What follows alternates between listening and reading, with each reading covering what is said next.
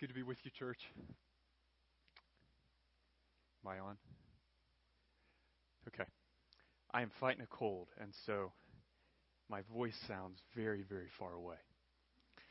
But I have a voice, which I did not have several weeks ago. Um, let me just add my personal thank you, Chris, to you uh, for your leadership of the missions team. You, you all need to know that, I mean, God's a big God. He can work in lots of ways. We don't put them in a box. But I don't know if we'd be in Bolivia without this guy. And his wife, Maria, who is from Bolivia. So, Chris, thank you for taking your family connection and leveraging that to create opportunities for us to minister the gospel. Uh, we are seriously grateful for you. Thank you, pal. Thank you, thank you. Uh, for the last few, well, I shouldn't say a few months, for almost a year, uh, we've been studying the Gospel of Mark. And this morning, we are going to take a little break from our study to address a bit of a different topic. Uh, many of you received a note from me a few days ago uh, sharing our conviction as an eldership that Gene, our senior pastor, is very much in need of an extended sabbatical from the normal work of pastoral ministry. I sent that out to all of our members. And and that's the big idea driving everything I'm, going to share this morning. Let me tell you why I put that out there up front. Because I've been a listener. And I've been sitting where you're sitting. And here's what happens. Uh, you start hearing the person up on stage say things, and, and at some point you quit listening. Because in your mind, all your thoughts are going toward where is this going? What, what is he? What is all this kind of building up toward? So I just wanted to pop the balloon out of the gate. That's the big idea. Uh, this morning, I want to talk about why we believe Gene, and by extension, our entire church, uh, needs to send him on a sabbatical. So I want to talk about the need for that. I want to talk about our plan for that.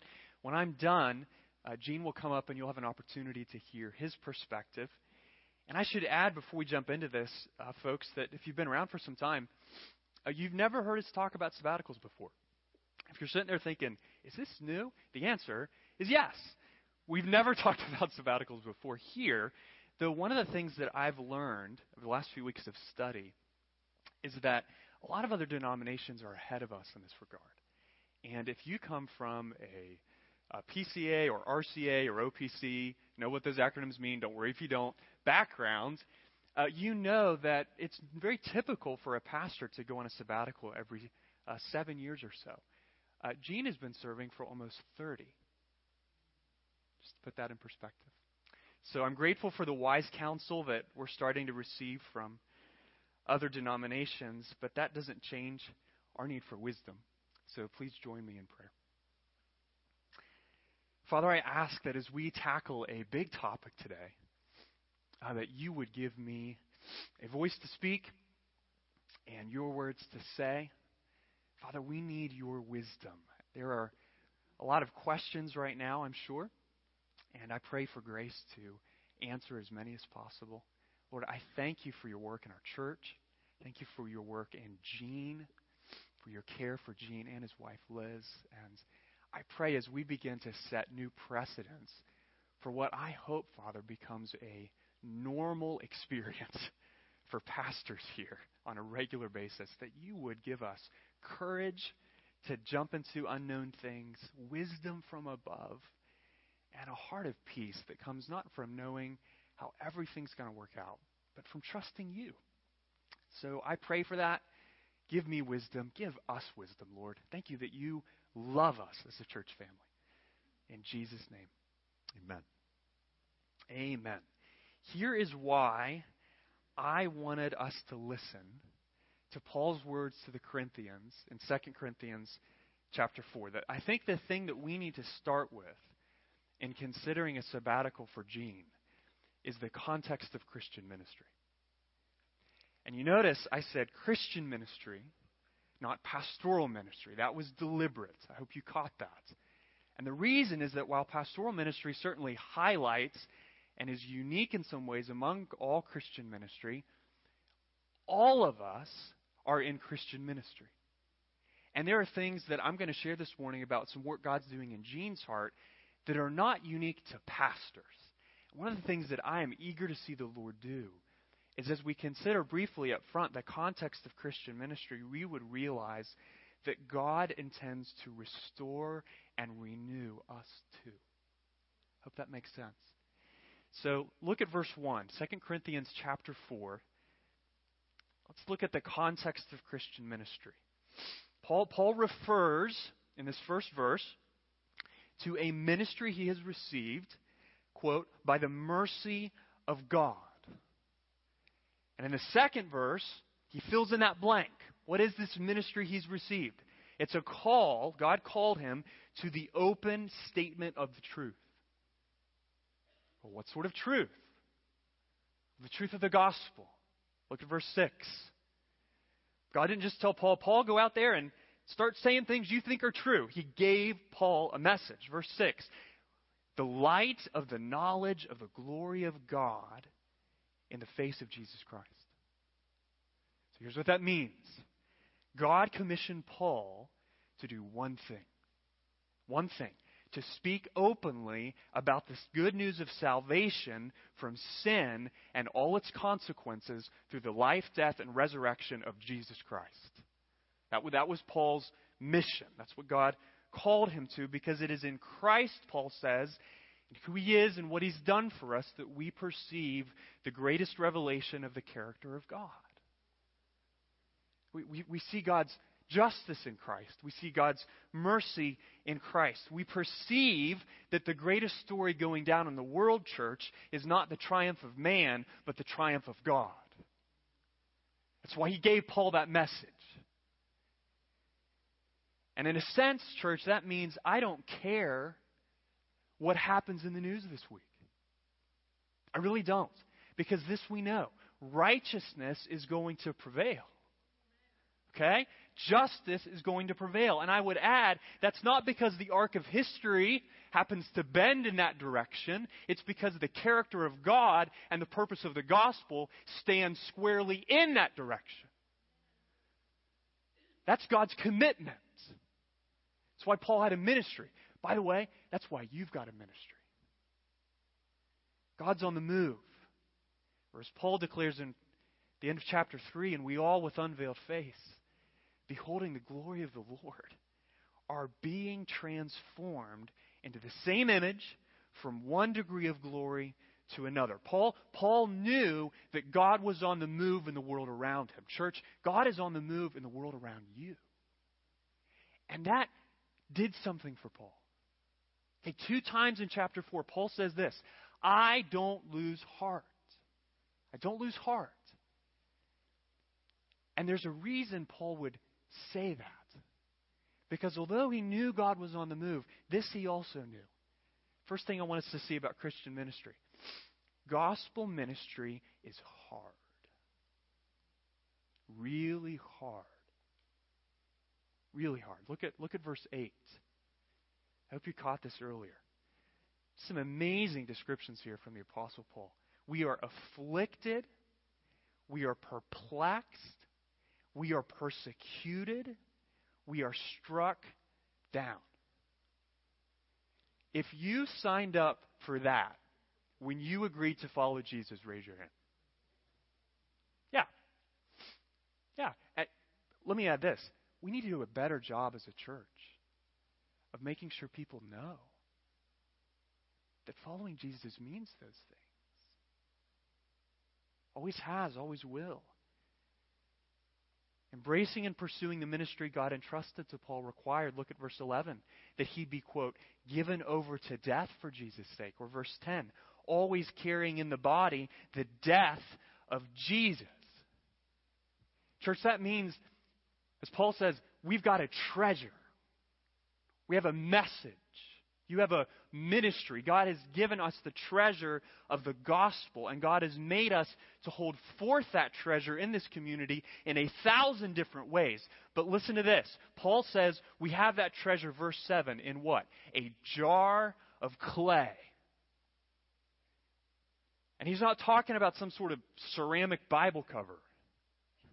He's talking about you me and himself. I'm tempted to make all of you T-shirts that on the back say, you know, front says "Welcome to Kingsway," on the back it says "I'm a jar of clay." that's not creating something that's not already true. Right now, sitting in your seat, feeling hopefully fairly comfortable, you are a jar of clay.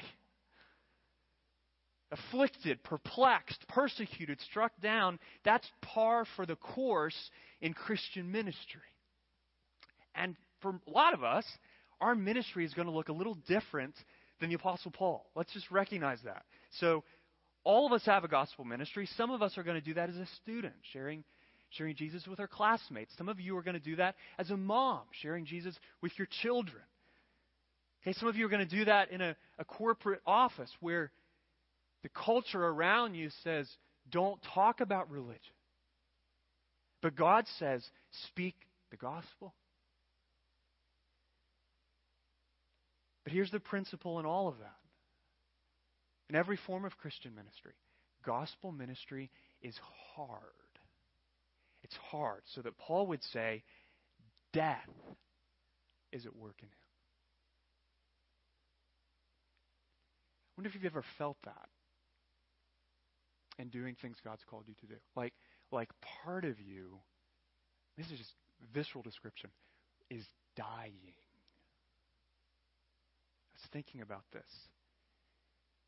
Something is, is dying when you explain the difference between a good person and a Christian in the break room or on the flight home from Chicago. Something is dying when you walk away from your gang of friends out there in an hour to greet a visitor to this church. Something is dying when you spend one precious evening a week studying the Bible with a new Christian or helping a couple work through marriage conflict. Something is dying when you get up from breakfast or lunch or dinner or all three meals to discipline your toddler instead of reading the paper. Something is dying when you spend your wealth serving the poor in Bolivia instead of joining the country club. Something is dying when you devote the final years of your life to caring for a disabled spouse when you could be traveling the world. I hope you, I hope you can just keep going with that in your mind. What, what church is dying? Why would Paul say in the course of gospel ministry, I feel like I'm dying? It's because the desires of his flesh were dying. Our desires for, for comfort, for convenience, for security. You, you'll never know the joy of following Jesus if you're not willing to know the pain of forsaking the world. That's what Paul's saying. Following Jesus is hard. Repentance hurts. And the fact that God uses the death that we die in a thousand ways in the course of gospel ministry to bring life to people around us doesn't change the fact that part of you and part of me and part of every believer faithfully following the Lord is always dying. We shouldn't be afraid to describe the hardness of gospel ministry or, or to think that somehow to speak of it in those terms is a lack of faith. No. You don't want to accuse Paul of that. He's, he's wonderfully honest. Wonderfully honest. But praise God, that's not the only thing that's true. Right? Gospel ministry is hard. Point number two God's power is sufficient. We, have got to hold those things together. Most people pick one. Gospel ministry is hard. Second, God's power is sufficient. Look at verse 8. Look at verse 8. We are afflicted in every way, but not crushed. Perplexed, but not driven to despair. Persecuted, but not forsaken. Struck down, but not destroyed. Always carrying in the body the death of Jesus so that the life of Jesus may also be manifested in our bodies. Folks, what, what keeps a person who's afflicted in the course of living for Jesus from being crushed? What keeps a person who's perplexed in the course of gospel ministry from being driven to despair? What, what keeps a person who's being persecuted from feeling forsaken, or who just keeps getting struck down and struck down and struck down from being destroyed. What does that? It's not the Avengers. It's the power of God. It's the power of God. Verse 7. But we have this treasure. Gene, you've got your treasure in a jar of clay. Why? To show that. Folks, that those three words are tremendously encouraging because it proves that the clayness of your jar has a God given purpose. It's not a fluke, it's not a freak. The fact that you're going to wake up tomorrow morning and feel like a truck of weakness ran over you is not a cosmic accident. It's the design of your God. Why? To show that the surpassing power belongs to God and not to us. Not to us. Got to notice two things there. It doesn't belong to you, it belongs to God. And second, it's not just a power, it's a surpassing power. Surpassing power. Some of you young people probably heard this illustration before, but, but there was a time when I really enjoyed playing video games. Really enjoyed playing video games. And if you were my age and you're still enjoying it, please don't apologize. They are a gift from God. Joel Aliff. So, um, here's what you need to know about Halo if you've never played Halo. Okay? Here's what you need to know. Um, there are two things in every level in Halo that are mission critical. For real, this, this is serious stuff. You, you've got to know the best places to hide, and you want to know where the rocket launcher is. Okay? Now, mind you, if you're not familiar with video games, you know, I'm happy for you to play and you know, all too happy for you to not know where the rocket launcher is. You can play and not know, you just won't last long. And here's why you need to know. Here's why you need to know. Why you need the rocket launcher. One shot. Kaboom. No second shot necessary. No reloading. One shot works. The rocket launcher is more than sufficient for the task at hand. It's not just power, it's surpassing power. And I'm going to get it. Think of the power of God in you that way. God hasn't given you, uh, you know, a little cap gun.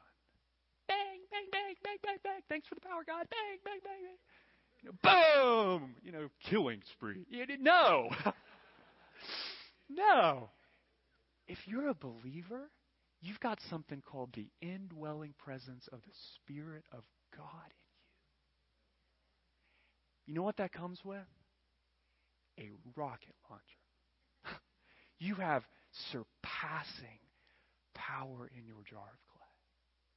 You're a jar of clay. Gospel ministry is hard, but you have surpassing power. It doesn't mean your ministry is going to be easy, but it means that if you're following Jesus, you are never, ever, ever going to lack all the resources you need to do everything God's called you to. That's what it means. You're not going to run out of ammo. The hardship in your ministry is designed to reveal the surpassing power of Christ in your ministry which means your affliction is not a mistake, your perplexity is not an accident, your persecution is not the end of the line. The unconquerable power of Jesus is being manifested in your dying body. And we know that. But it's hard to believe that sometimes.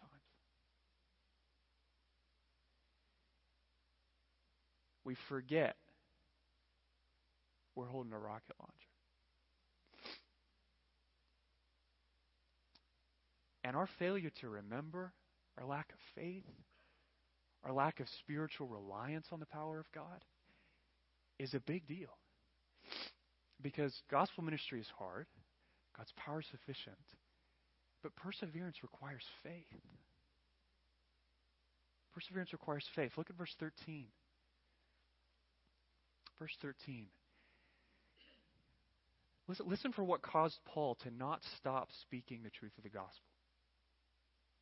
Since we have the same spirit of faith, according to what has been written, I believed and so I spoke. We also believe and so we also speak. We also believe and so we speak. We believe, we speak. There was a believing in Paul's gospel ministry that led to speaking in gospel ministry. His, his speaking remained strong because his believing remained strong. His faith was strong, if you would. Verse 14. What are you believing, Paul? What, what's your faith in? What's the object of your faith? Verse 14. Faith that he who raised the Lord Jesus will raise us also with Jesus and bring us with you into his presence. Okay? So Paul looked back to the resurrection of Christ. Paul looked forward to the return of Christ. And then Paul remembered this my little story is part of God's great big story. And that means some things. That means that God who raised Jesus is going to raise my weary body. Faith. That means that the God who raised Jesus is one day going to raise every one of these troubling church members in Corinth who are a pain in my side right now. God's going to raise them. That's faith. And he remembered that the sacrifices he was making to disciple the Corinthians were in that very moment, verse 15, increasing thanksgiving to the glory of God as men and women in Corinth came to know and trust and love Jesus because of all of Paul's sacrifices. He, he saw that his little story and world were part of God's great big story. It was faith. And there was a connection between his faith and who Jesus was and what Jesus was doing and his perseverance in ministry. There was a relationship between those two things. He couldn't have persevered in ministry apart from faith.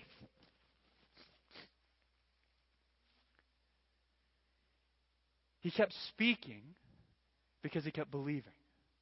He kept working because he kept trusting. He knew my team is going to win. It is. Jesus' victory guarantees my victory and infuses all of my ministry and all of my sacrifices with unshakable hope that none of this stuff is in vain. It is going somewhere. It's achieving something. It is going to overflow now and in eternity in praise to the living God. That required faith. And so we could say, as he kept his eye on God's big story, for this light momentary affliction is preparing for us an eternal weight of glory beyond all comparison.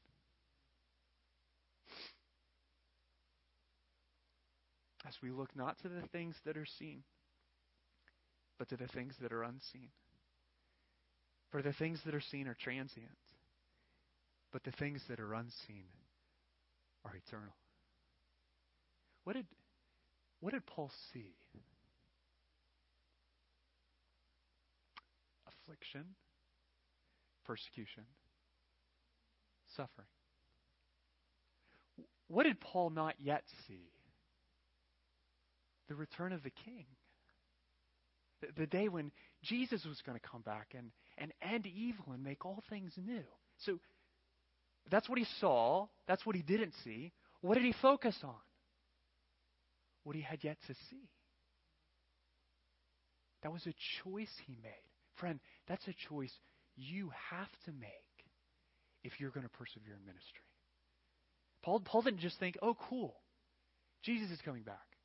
You know, what time's the game start today? no. The return of the Lord was the great joy of his life. It's, it's what he lived for and, and longed to see because Christ's return ensured that none of his sacrifice would be in vain. Paul knew, church, we need to know as we think about a sabbatical for Gene that gospel ministry is hard, the power of God is sufficient, and persevering requires faith. Gospel ministry is hard. Thank you, Mike. God's power is sufficient, and persevering requires faith. What you're focused on makes all the difference. That's the context. We have to start there. So let's consider Gene's need. Gene's need. Dwayne, mute my mic.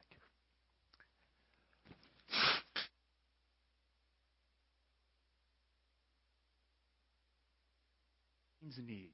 How does Gene's experience, our experience as a church, map onto Paul's story?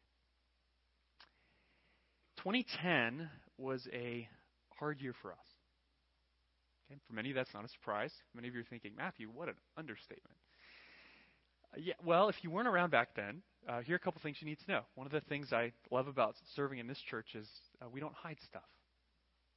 We don't market our best face, not talk about the rest, because that's not honest. That's hiding weakness. What did we just learn about weakness? It shows the surpassing power of God. So, 2010 was a hard year for us. If you weren't around, uh, about half our members left. We said goodbye to several pastors, and those of us who remained had to navigate this whole mix of godly conviction, ungodly slander, and just the pain of losing relationships. It was pretty common for a lot of people. Now, I should add that, that God used a lot of people back then, uh, some of whom left well, some of whom didn't leave so well, to do really good work in our hearts.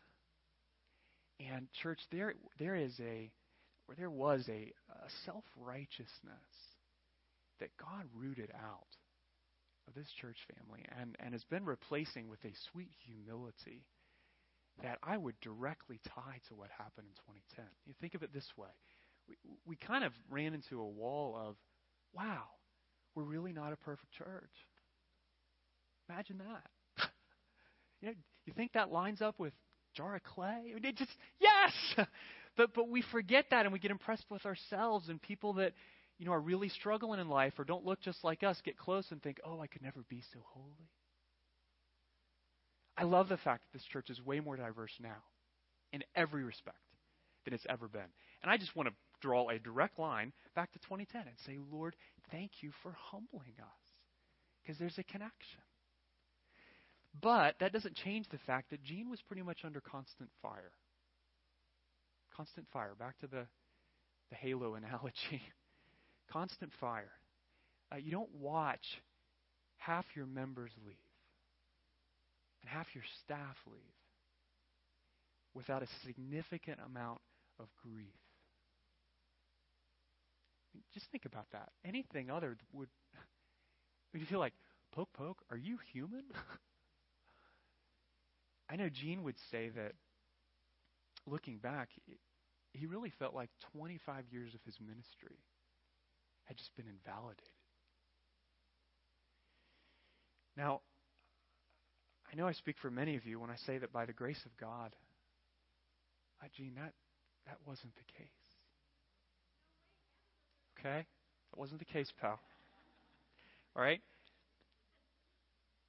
The folks sitting in this room are proof that that wasn't the case. And we love you. And it's a privilege to follow you. And we're grateful you're our shepherd.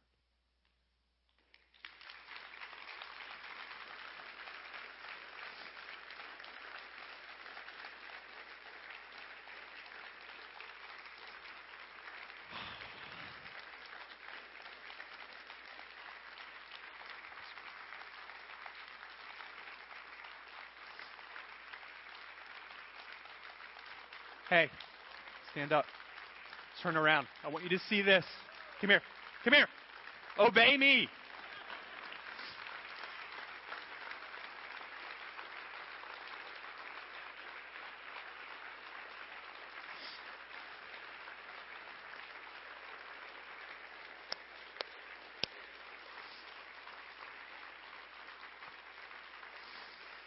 You are welcome, pal. You are welcome. I'm not done talking to you in front of my friends. uh, Gene, we learned that no one in this church is perfect, including all the people that we're that love you. And we learned that you aren't perfect. And I've watched the Lord work a new measure of tender-hearted boldness in your preaching and leadership and a compassion for the weak that I don't think was there before, pal. I mean, there, but not in the same way. And I've heard from many folks in this church, buddy, that your sermons and your one on one care have only grown since 2010. I'm not pretending. I didn't I don't solicit that. I don't pay people to speak good things of you. I just hear it. And coming out of 2010, I think it'd be fair to say that Gene realized there was a lot of pastoral work to be done. The way I might describe it is it's the, the church equivalent of scraping bodies off the pavement. a lot of work to be done. And he got busy loving and caring for a lot of people. There's a gift of perseverance, a real blessing for the church in that kind of response. But, but hear this, folks. The big disadvantage is that you don't give needed attention to the way your own soul has been affected by the situation. Listen carefully. And when your spiritual adrenaline runs out, you get really vulnerable to depression and, and spiritual numbness and, and weariness. Because you never stop to rest, reflect, and refocus at the feet of Jesus. It's not rocket science. And last month, Gene began to perceive a, a real underlying level of spiritual weariness and discouragement in his soul. And from my perspective, I, I think that's been there ever since 2010, but it was kind of both ignored slash brushed to the side. Okay, that's different, by the way, than than being a hypocrite, where where you just put on your Sunday morning happy face. How are you? I'm fine. That's not Gene. He hasn't been hiding weakness from us. But he's he, in recent weeks he has come into a, a a new level of acute awareness of how tired he is and how weary his soul is. And I understand that. And I think that, buddy, many people in this room would just say, we're surprised it took five years, you know? Because you're just a guy like us. We're weak, jars of clay. And from our perspective as elders, though Gene's uh, joy in preaching and competence to counsel have persisted, discerning God's will for our church, planning ahead, and situational wisdom have become increasingly difficult for him. He would describe it as living in a spiritual fog. I'm really grateful for his honesty, folks really thankful. It's not easy for a leader to say things like that, especially if you're a guy like Gene and you love spending and being spent for the sake of the people that you love, which happens to be all of you. but he realized he was leading on empty and needed help, and so he is asking for our help. That's to be commended. Lesser men would run away. You need to know, if you've never been in pastoral ministry, that that there's a sense in which you you are never off the clock. Oh, help me describe this. I, the closest thing I would compare it to is parenting. You don't you don't clock out from parenting. And when when I walk out of the office or when I go home this afternoon, I take with me a sense in my heart of spiritual responsibility for several hundred people. That is a joy, and it is very hard, very tiring. And I know what Paul means when he says, and on top of all his suffering, there is the ever present burden of my concern for all the churches. I get that. I don't say that to make you feel sorry for me, but to be honest. And so that you can understand a little bit of what, what's been going on inside of Gene. So, how could Paul say that and not lose heart? That's really the grand enigma. How does anybody last in Christian ministry? How does anybody finish well? Well, I think there's two things God enabled Paul to do. God wants to help Gene do. Thing one, be honest with the Lord and others about the suffering you've experienced and the way it's affected you. Just, just start by being honest. Second, this is so important for all of us. Learn how to run to God with your weakness so that you can learn how to experience the power of God in your weakness. You've got to be honest, but you can't stop there. You'll just tap out. You've got to learn how to run to God with your weakness so that you can begin to receive and experience the power of God in your weakness. That's how you don't lose heart. And it takes time to do those things. You know, sometimes you can get there, you can do that stuff in the middle of gospel ministry. Other times, you've got to temporarily pull out to rest and refocus. Mind you, the fact that we need that is not a function of sin, it's a function of you're not God. you're human. We were made to depend on the Lord. And I say that because this man has done nothing to disqualify himself from pastoral ministry. This is not about, you know, a nice sounding way of putting Gene out to pasture. This, nor, I would add, is this some sort of backdoor senior pastor transition. I, I just want you all to know that we're not hiding agendas with the sabbatical. He simply needs to experience God's power in his weakness. And so, what we believe he needs is an extended break from the normal work of ministry from roughly August 1st through the end of the year about five months. And if you're not familiar with the term sabbatical, it's not a vacation, it's a different kind of work. So I want to take a few minutes just to quickly walk through what, what's our plan for Gene. What have we proposed to him? Okay, first, we've proposed to Gene that he take a month to two to rest. A few weeks ago, as we were talking about this, it's Gene's sort of gearing up for sabbatical and just already experiencing a lot of weariness. His capacity for work has significantly dropped as of late. His desire to work hasn't gone away, but his capacity has been affected. You know, and he told me, okay, I'll maybe I'll just spend some more time at home these days, just just starting to really, really work on my heart. And I looked at him and I just said, shut up.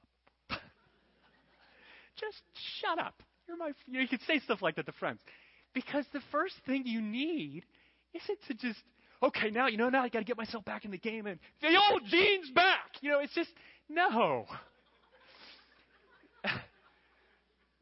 you gotta rest, people.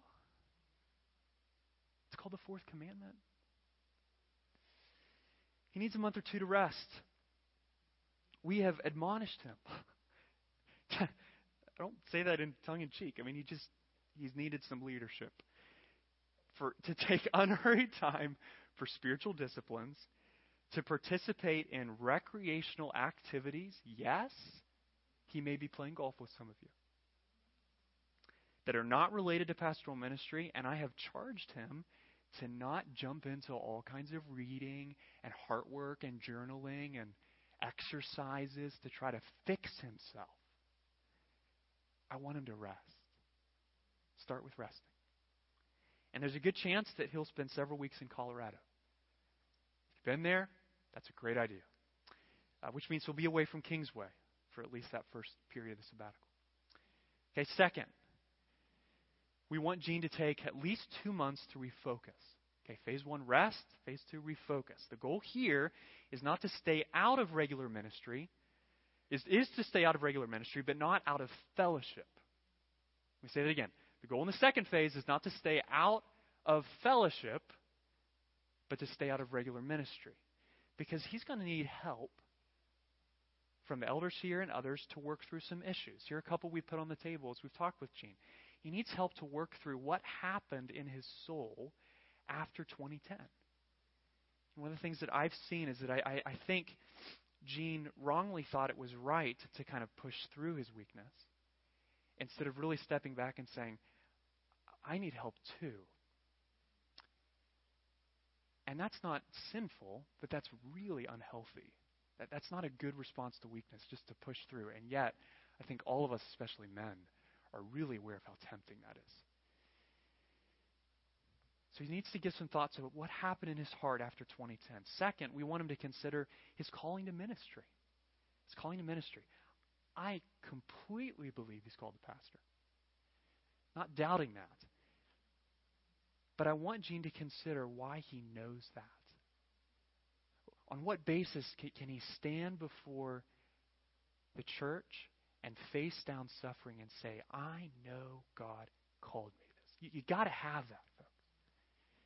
We've encouraged him to read books that stir up his love for God, to look at what the Psalms have to say about trusting God, what, what the New Testament letters say about suffering and ministry. And our, and our goal in this phase is not just to, to kind of map out Gene's every move for two months, but, but just to set some contours for how we believe God wants to care for his soul.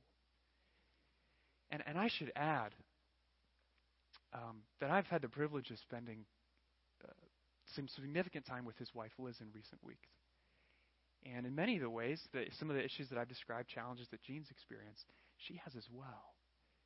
And Liz, I want you to know that I am confident that God is going to restore your soul. And God is going to work on your marriage. And He's not done with you. And we love you. We're grateful for you. We're, we're thankful for how you faithfully supported this man for so many years. So I'm eager for how God's going to use this to care for you too. Rest, refocus, and lastly, realign. What does that mean? You need to know that Gene has never had the luxury in almost 30 years of ministry of ever going to God and saying, Lord, what have you uniquely called me to do?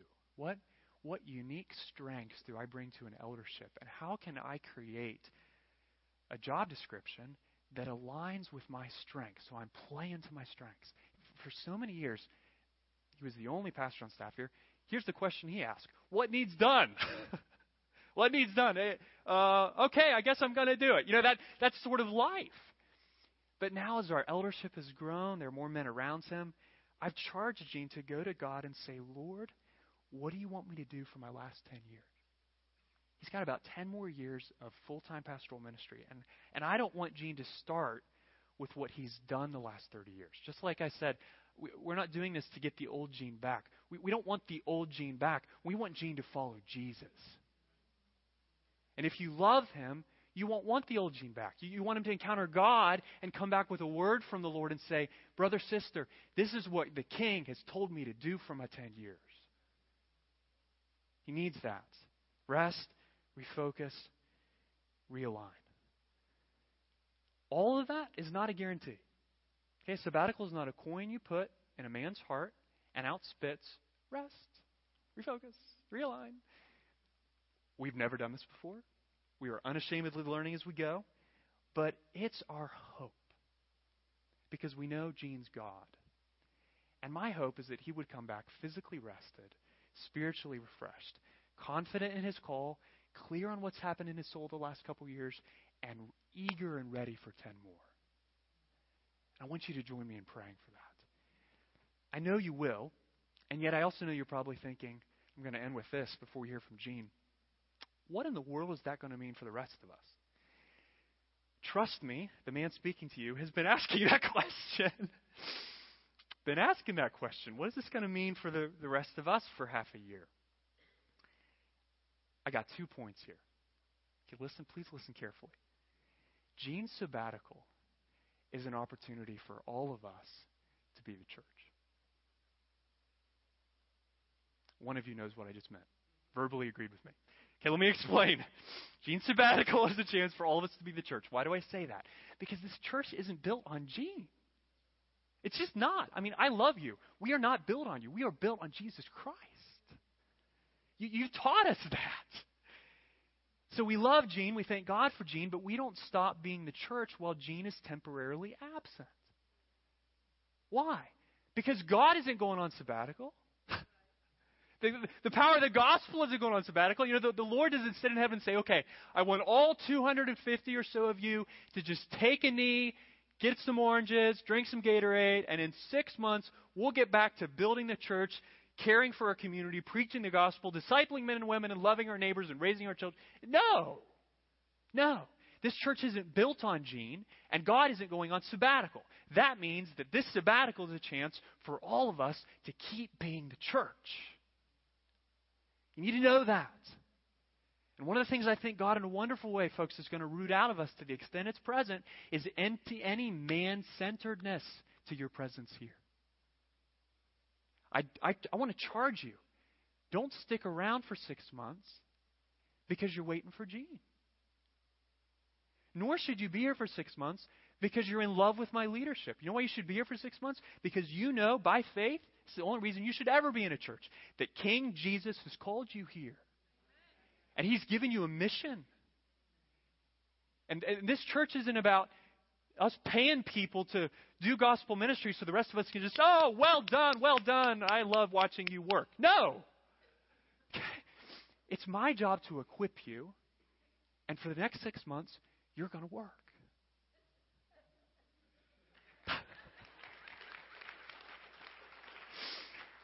oh, don't take that out of context. what a slave master he is. He just always beat me with. No. But, but you know what I mean?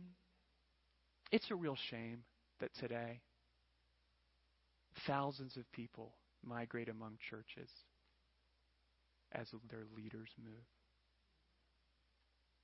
You know what that says to the world? That this is the Super Bowl.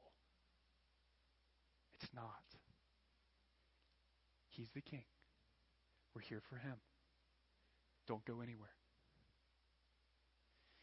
Let me add a personal note. There is no way I can do all his work in mine. It's just not. I fully expect that I will offend some of you. I do. Because there are things that we have yet to discover that you are going to want to see happen or wish would get done. And I'm going to have to look you in the eye and say with sadness and honesty, I'm sorry, we can't do that. I can't be two pastors. Pray for me. I'm not going to try to be two pastors. And I should add at this point that Chris and Josh Kruger, who've already been up on stage, are a huge gift from God. Because there is no way I could be doing this as the only remaining staff pastor without these guys. I'm so thankful that God led us to establish and move toward bivocational eldership several years ago. The Lord knew He would need a break. He got us ready for it. And I am hopeful that this fall, Chris will be fully set in as an elder here. And within a year, I am kicking this guy's door down to get him past the ordination exam so that he too is fully engaged. But in the meantime, they are a tremendous expression of support for me and love for you. So, guys, thank you. Thank you.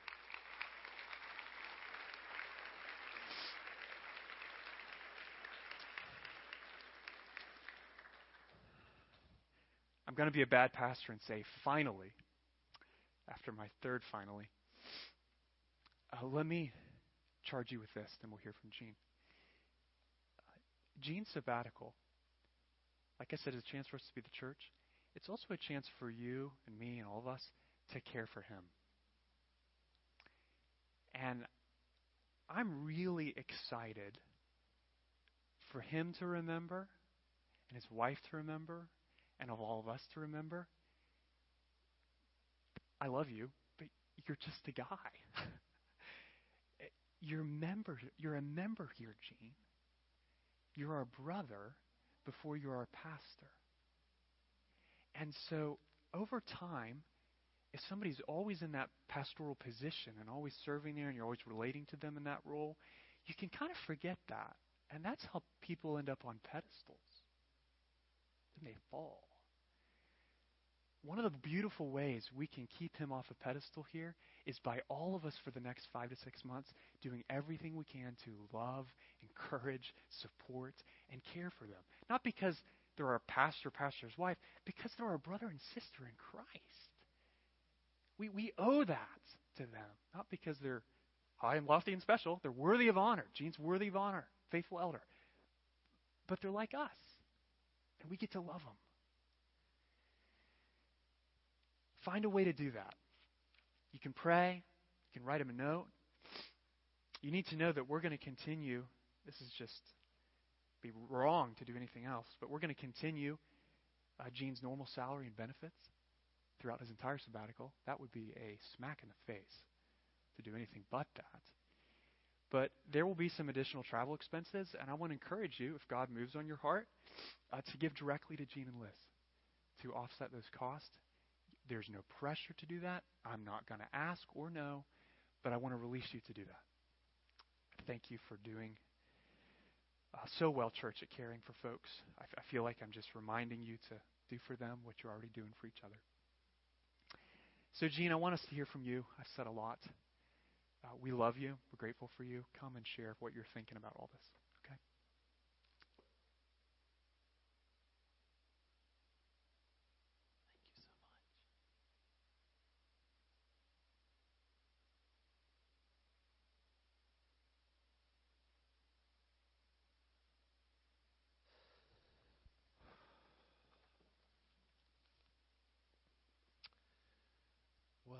First I I love you and thank God for you. I really do. This is um, i this is uncomfortable for me. It's hard to receive because um, because I love serving you and I love doing the things we do, and it's not a burden to me to do those things. Uh, one of the joys of the past few months is as I've gradually recognized that I'm getting weaker, um, in in one sense, is to see that God's been able to use my weakness and actually, I think I've done a better job of serving you in different ways in my weakness than I did in my strength. So I'm grateful for that.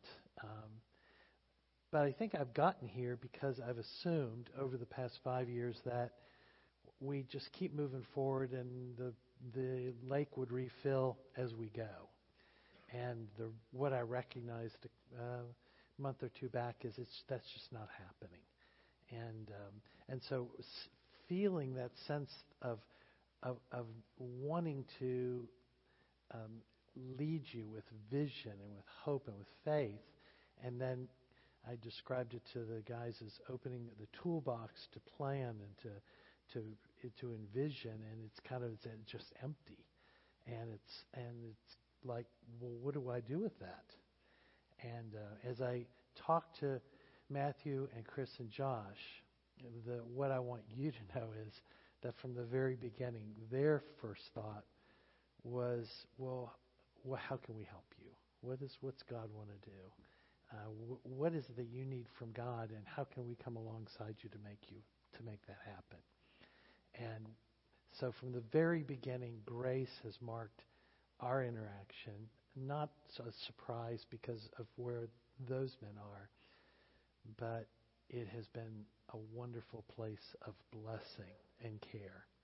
And so all that Matthew described really is just several weeks of looking at what what what can we do in a situation like this to replenish and restore you so that you can do what God's called you to do, so that you can be who God's called you to be. It's been first about me as a person, not me as a pastor. And from the very beginning, as I've interacted with numbers of you, that's been your response as well. So I want you to know that I recognize my need for a sabbatical as an expression of my weakness in God that He's appointed so that I can, so that my hope, my strength, and my life come only from Him and not from my own energies or gifting. So that's a very good thing. It's humbling. It's not my preference. Even this past week, I, w- I wanted to be doing things. I wanted to be engaging with you and, and working with these men, and I'm realizing boy, I'm being phased out for the time being, and that's very hard. Um, but it's God's plan for me. And so I want you to know that I approach the season with humble, with humility and with a very clear sense of God's leading and His care and His provision. Because my my hope is this that I want to finish the race with you, and I want to finish the race well.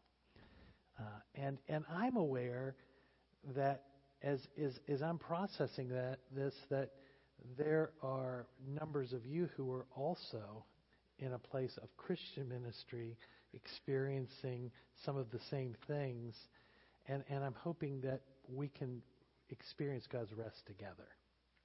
So there's hope for all of them. Let me let me say this as well. I have several pastors that I'm aware of in in churches in in the area, not not this church, who are in this, a similar position and who don't have people around them caring for them, and there really is just no hope for them. And the, I just want you to know how much, how grateful I am to you and to the pastors that I work with that that provision is there. It is undeserved and it's God's blessing. So I let me let you know what I'm asking God to do and while while we're on sabbatical. Very simple. First Peter five ten. After you've suffered a little while, the God of all grace, who has called you to his eternal glory in Christ, will himself restore, confirm, strengthen, and establish you. That's it. That's what I'm in need of. That's what I want to ask you to pray for. Psalm 23 He restores my soul. I just realized I can't restore my own soul, and I'm so dependent. And actually, uh, it's a little frightening because there's no handbook that says, okay, here's what you do on day one of your sabbatical, and then if you go to the end, oh, you're restored. It just it doesn't work that way. It's something God has to do, and only God can do that. Only God can restore my soul. And if you're weary, only God can restore your soul. There's there's there's no program. That's scary. I need God's help. Please pray. Also, pray that God would just give Liz and I grace to, to be away from you for an extended time. That, it's hard to embrace that because we've been with you for, some of you, for over 26 years. That's a long time. You're probably looking forward to a little bit of a break. but it's hard for us. You're not, this isn't a job. I, I never considered ministry a job. It, it isn't a job to be with you. It's a joy to be with you. And and uh, during the last part of our sabbatical, I look forward to returning and sitting back there with you in in a seat next to you and just just enjoying being here at Kingsway. I, I, I want that. I want to be with you. I don't want to be away. But I know at least initially we need to because we both have bad habits of relating in certain ways that would just draw me right back in. So we need to have a break, but I want you to know we're going to miss you. And I look forward to, to re engaging with you. I, I also want to say to you that um, I am confident in the men who will be pastoring you in my absence. Um, you're very precious to me. And uh, I'm, I'm glad that we're not just kind of calling in a pa- pastor for hire to to come in and and preach some messages and and patch up your your wounds. We there these men love you as we do, and um, I I know I, I know you know this, but I don't want you to take it for granted. Matthew is an amazing gift to this church. I'm so grateful that, that God has chosen a man who is, has grown up here. This is, this is the only church he's known. And he's grown up here, and he, he loves you as I love you. He cares for you as I care for you. And he has an unusual combination of giftedness and humility. Very extraordinary. And it is an enormous blessing that He's going to be here week after week, continuing to lead you. Thank you, buddy. thank you for caring for this flock Thank you.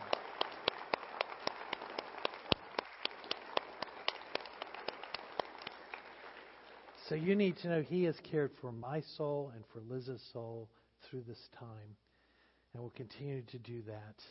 And I am supremely confident of not, uh, not only how He leads, but where what He's going to do as He's carrying on. I'm so grateful for that. Matthew said the church is not stopping for six months. I'm so grateful for that.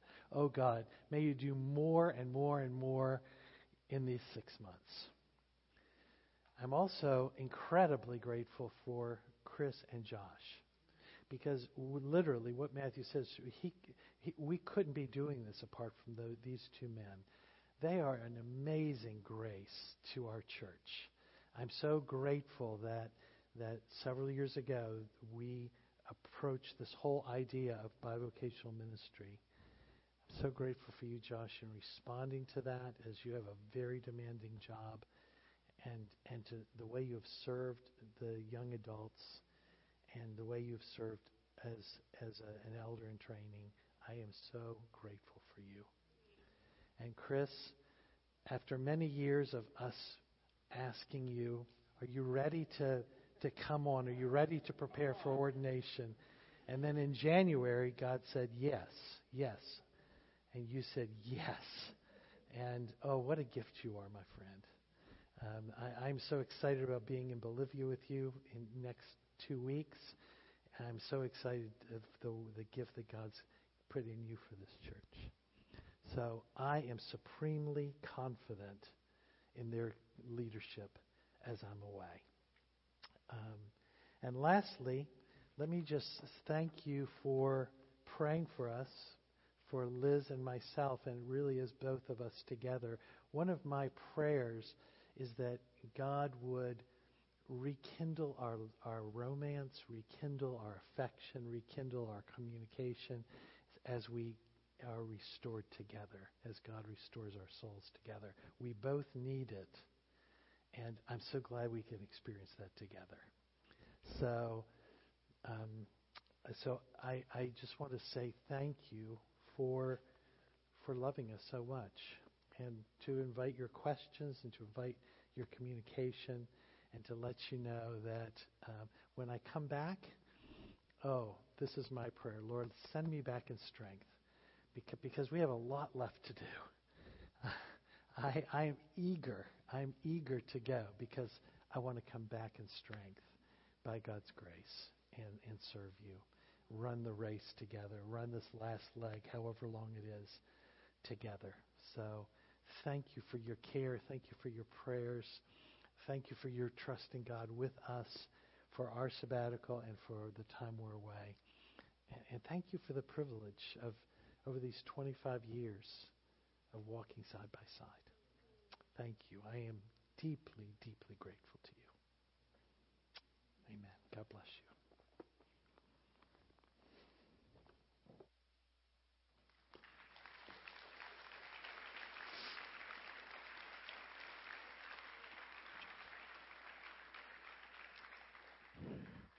Quinn, can you come up with a band? I want to make very quickly a few closing comments, and we're going to sing as we close. Church, on one level, this is going to be hard. We haven't done this before. On another level, uh, this is going to be easy because we love Gene and Liz and we trust the Lord, and it makes all the sense in the world to do whatever is necessary to help see Him restored. That's easy. That's not a hard decision. It's hard, it's easy. And lastly, please remember this is about God, not Gene. We have no interest in doing anything as pastors here, or as a church for that matter, that God is not directing. And we believe that it's become increasingly clear that God is leading this man into a sabbatical. And so when you think about the meeting today and the next couple months, Remember this we're following the Lord. We're following the Lord. It's about God, not Gene. And his sabbatical is not a net loss for Kingsway, And if this is your first or second or third Sunday with us, I'm thrilled you could sit in because this is church life. We are all human, we are all weak, and we have a great big Savior. And I want us to close by remembering that because I think there are probably things that every one of us has, has heard today related to the difficulty of ministry, the sufficiency of the power of God, our need to rest, uh, that, that puts us in a place of needing to cry out to the Lord in our trouble and trust Him to deliver us from our distress. So stand with me if you would. We're going to worship by singing and bringing our tithes and offerings.